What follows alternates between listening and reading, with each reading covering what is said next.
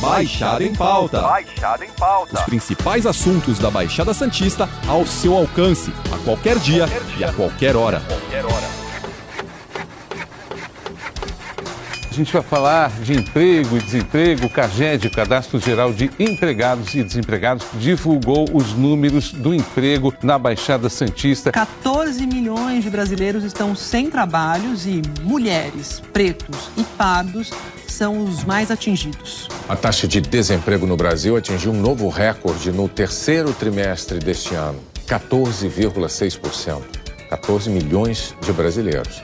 Segundo o IBGE, mais gente voltou a procurar trabalho com a flexibilização das medidas de isolamento. A pandemia do coronavírus afetou bastante a geração de emprego da Baixada Santista e, consequentemente, a renda familiar dos moradores da região. Em 2020, foram quase 100 mil desligamentos contra pouco mais de 90 mil admissões. E em 2021, a situação não começou boa para quem procura trabalho. Para falar sobre esse assunto, o Baixada em Pauta recebe nesta semana a Vivian Teixeira, diretora regional da Secretaria de Desenvolvimento Econômico para a região da Baixada Santista. Vivian, bem-vinda ao Baixada em Pauta. A cidade mais afetada, até por conta do número de habitantes, foi Santos. Quais foram os setores que tiveram o pior desempenho por conta da pandemia? Oi, Alexandre. Quando a gente olha para o cenário da Baixada Santista, em função do volume de habitantes, lógico que Santos chama atenção, mas a gente pode olhar para a Baixada Santista como um todo. O setor que mais impactou foi o setor de serviços. A gente, quando olha o ápice da pandemia, assim, de março até julho, eh, o setor de serviços ele teve, ele foi bastante agressivo eh, nesse período da pandemia. Obviamente, muito disso é reflexo que a gente falou da pandemia, muitas pessoas perderam a vida e isso obrigou o Estado a decretar quarentena e o fechamento do comércio. Muita gente acabou ficando sem trabalhar, os locais totalmente fechados e o dinheiro não entrava. Você fala de serviços, o comércio, claro, eu acho que é a área que mais foi afetada. Garçons, por exemplo, acabaram perdendo emprego logo no primeiro, segundo mês de praticamente um lockdown, né? A gente teve esse impacto, assim, a pandemia pegou todo mundo de surpresa, né? Não é que a gente estava preparado, esperando que uma pandemia acontecesse, então a gente já sabia exatamente o que fazer. Então, é, quando a pandemia começou em março, levou um tempo para a gente entender como que ela ia se comportar e quais alternativas a gente podia fazer para conseguir é, manter a economia girando. Então, a gente sentiu esse impacto forte, primeiro no, no setor de serviços.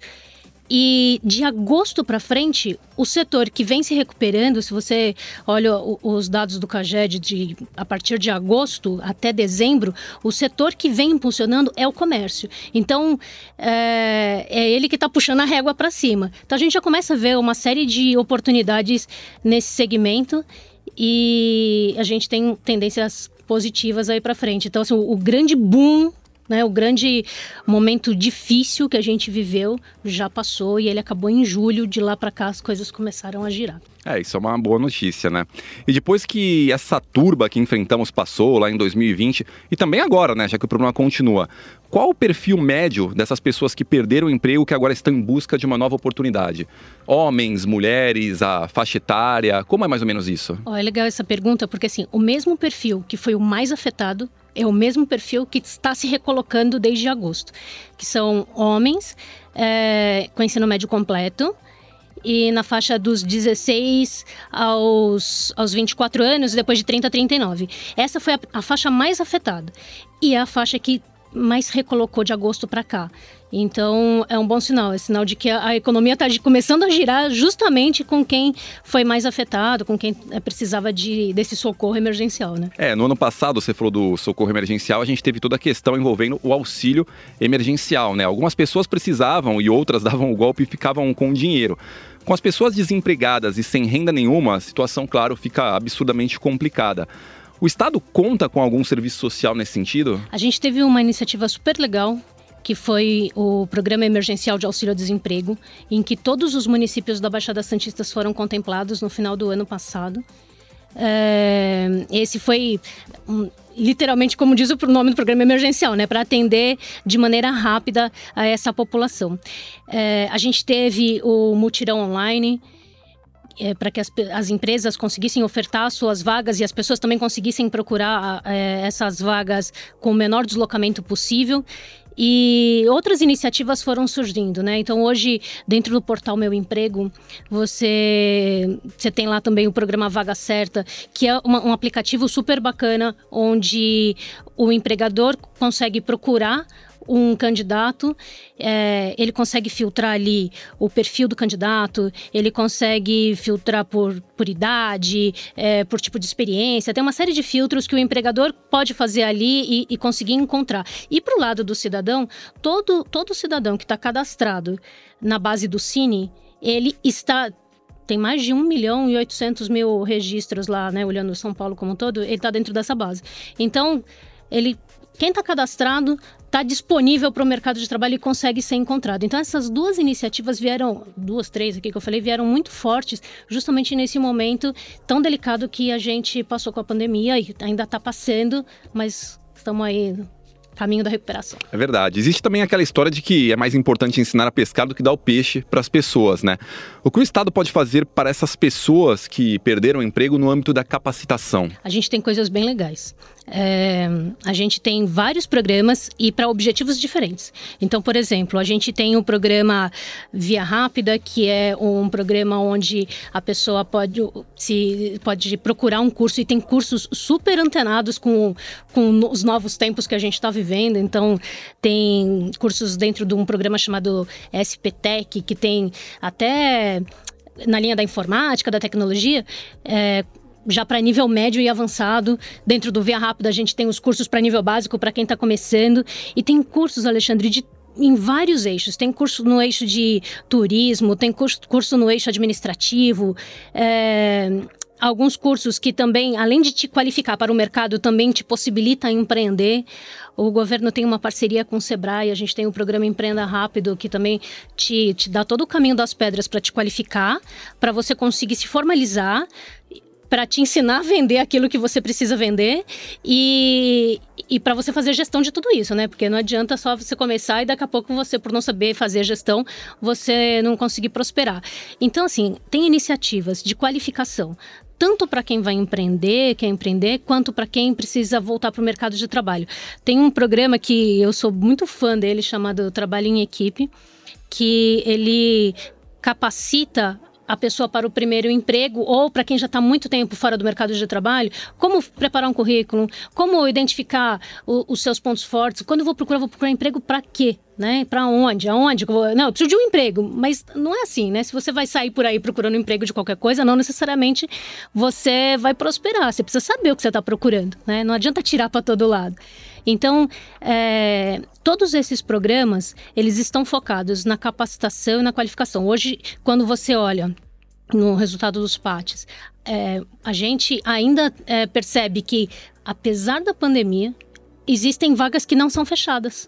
Né? Aí você fala, nossa, a gente está com índice de desemprego na Lua, no país inteiro, como é que pode ter vaga não fechada? Tem vaga não fechada porque não tem qualificação. E, e o governo do estado está investindo muito forte com isso. Essa semana eu tive uma reunião com todos os secretários da Baixada Santista para apresentar esses programas, né? Porque teve troca de gestão em alguns municípios ou, ou, ou troca de secretariado, para apresentar todos esses programas, para ensinar como fazer essas solicitações é, dentro da necessidade de cada município. Então, a gente tem um compromisso bastante grande de ajudar na qualificação para que as pessoas estejam preparadas para esse novo mercado, né? Um novo mercado que a gente está encontrando agora. É, o mundo está em constante transformação, né? Existe alguma perspectiva de melhora para os próximos meses? Porque a gente está no meio de uma segunda onda do coronavírus, a gente voltou a casa de mais de 1.200 pessoas mortas por dia e regredimos na fase do Plano São Paulo, apesar que agora teve o anúncio do governador João Dória que a fase vermelha aos fins de semana não vai acontecer. Dá para melhorar ou essa ladeira ainda vai descer um pouquinho antes da gente começar a ver um avanço? Às vezes a gente tem essa percepção de que as coisas não estão melhores porque você está olhando dentro da sua casa, né? Ou ali com aqueles seus amigos mais próximos. Mas a ladeira já acabou. Se você pegar os dados do CAGED, né, que são dados públicos, é, a ladeira já acabou. Ela acabou em julho. De agosto para cá, o saldo é, entre demissões versus contratações, ele é positivo o fato dele ser positivo mostra o que pra gente? Quer dizer, não é que só que eu tô trocando funcionário, eu tô tendo novas vagas de trabalho. Então, a gente vem estou falando de Baixada Santista. A gente vem crescendo e vem melhorando desde agosto. Então, quando você olha para esse cenário, Tá, as coisas estão melhorando. Aonde as coisas estão melhorando? No comércio. E isso é muito legal, porque se o comércio gira, todo o resto vai girar.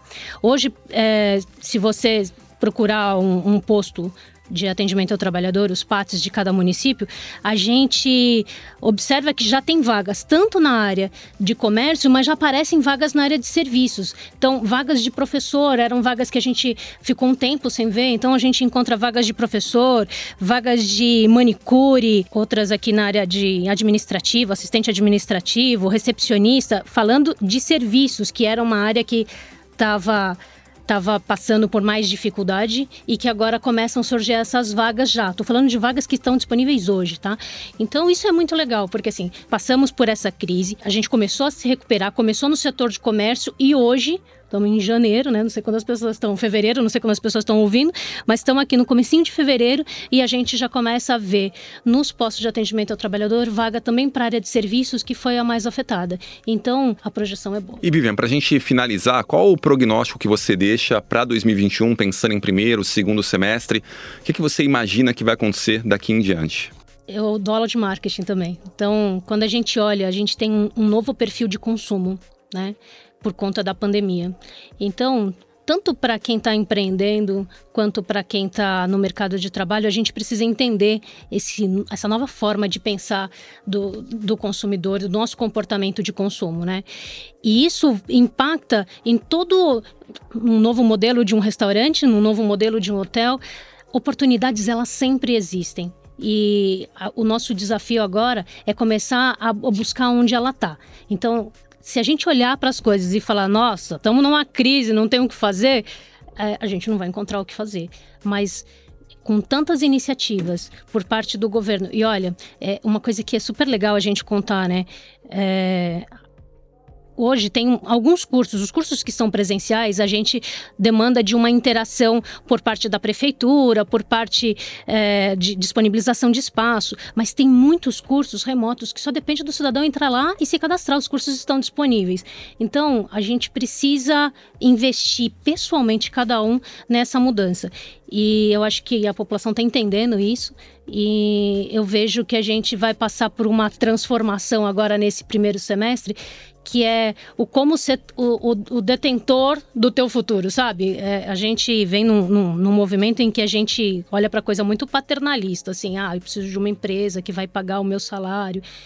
E a Baixada Santista, até por conta da realidade e das oportunidades, a gente já tem uma coisa empreendedora, né? A gente tem muitos artesãos, a gente tem é, uma série de comércios em, em, que demandam o empreendedorismo. Então, já existe essa tendência de ser o dono da sua própria carreira. Eu acho que esse é o movimento que a gente vai passar agora, de maior conscientização disso e de busca de, de oportunidades, e elas estão aí para a gente aproveitar. Então, eu vejo com que a gente vai ter um primeiro semestre de luta e um segundo semestre onde a gente vai começar a respirar um pouco melhor. Vivian, obrigado pela sua participação no Baixada em Pauta. Na semana que vem a gente volta com outro papo com outro convidado. Lembrando que esse podcast está disponível no G1, Apple Podcast, Spotify, Deezer, Google Podcast Castbox. Nos aplicativos existe a opção para você assinar esse podcast e receber um aviso sempre que um novo fica disponível. Eu sou Alexandre Lopes e encerro Baixada em Pauta por aqui. Até o próximo. Tchau. Baixada em Pauta. Baixada em Pauta. Os principais assuntos da Baixada Santista ao seu alcance, a qualquer dia, qualquer dia. e a qualquer hora. Qualquer hora.